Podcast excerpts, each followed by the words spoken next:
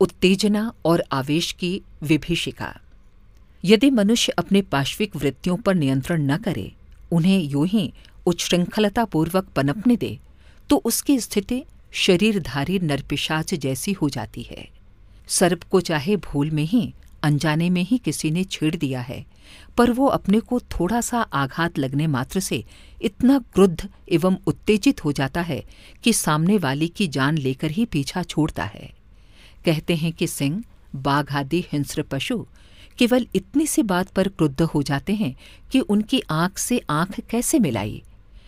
नीचे आँख करके कोई उनके सामने से भले ही निकल जाए, पर आँखों की तरफ़ देखने लगे तो उसे वे अपना अपमान मानते हैं और इतनी सी बात पर आक्रमण करके सामने वाले की बोटी बोटी नोच डालते हैं।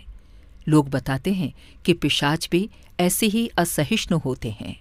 उनके पीपल मरघट के नीचे होकर गुजर जाए या कोई ऐसा काम कर बैठे जिसे वे पसंद नहीं करते हों तो अपनी नापसंदगी का बदला वे सामने वाले की जान लेकर ही चुकाते हैं।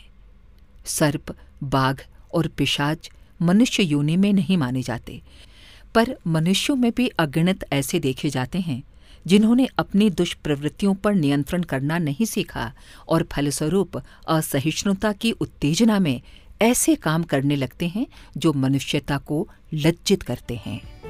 अखंड ज्योति फरवरी उन्नीस सौ बासठ, पृष्ठ 22